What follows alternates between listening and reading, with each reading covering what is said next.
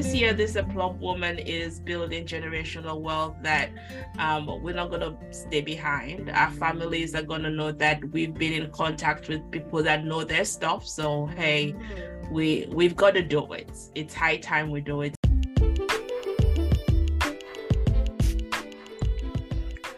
Do you have a sister friend who you can talk to about your imperfections, vulnerabilities, uncensored truths, journeys, and victories?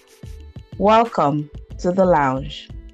Our experiences coupled with scriptural truths continues to mold us and shift our paradigms.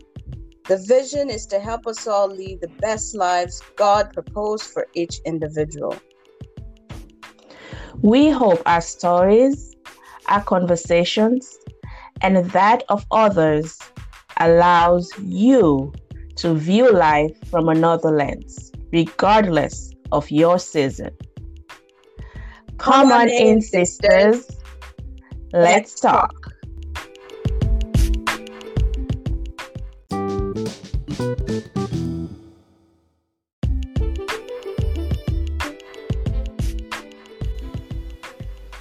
Hi, it's Fumi from Sisters Let's Talk podcast. Duh, you here.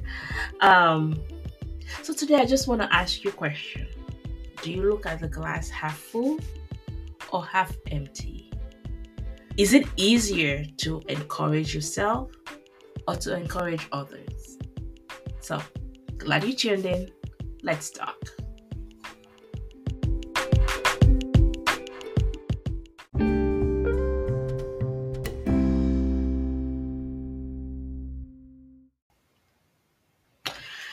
So I came across this quote. Um, I was listening to the book, Steal Like an Artist 10 Things Nobody Told You About Being Creative by Austin Kleon. It's a good book. I recommend it. And on page 130, there is this quote. It says, If you ask yourself, what's the best thing that happened today?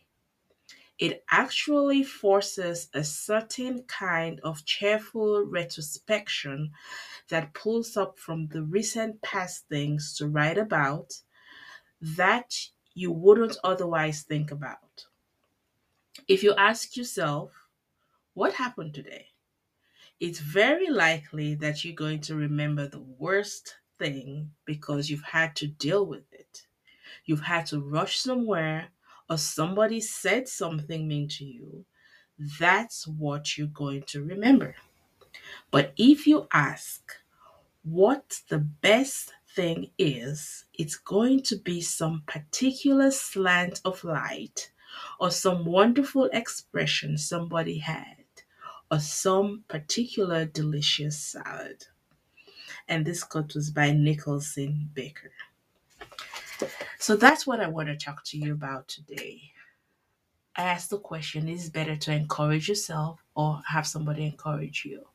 I would say I sometimes I forget that I can actually encourage myself and then I end up encouraging others, which is not a bad thing. But sometimes when we don't have other people to cheer us on or encourage us, or we look for it in the way that we wanted to get it and we didn't get it that way, we that what stays.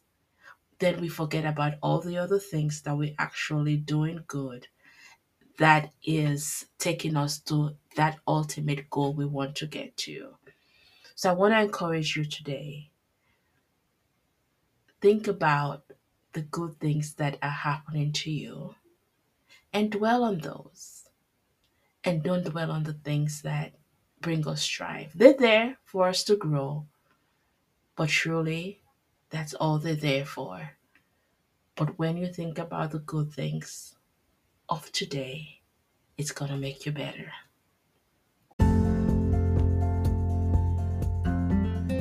Talk about something different. Well, we're going to continue this conversation next week.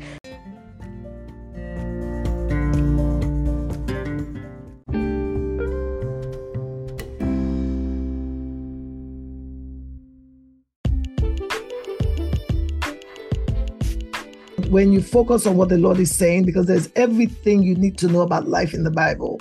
Mm. It really is. You're not the first one that was married. You're not the first one that got children. You're not the first one that have grandparents. You're not the first one that married into a different culture. Mm-hmm. You're not. But if you make Christ the center, when you go into those things, you have to toss away your traditions and cultures that were man-made mm-hmm. and focus on we God approve of the solution that you're trying to Im- implement.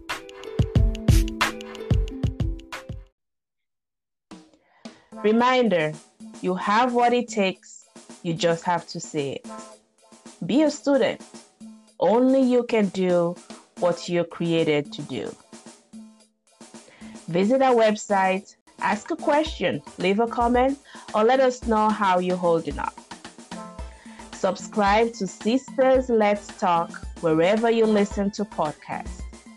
We want you to be the first to know when another episode is ready. One tiny favor, sis. Let's invite all the sisters to the lounge.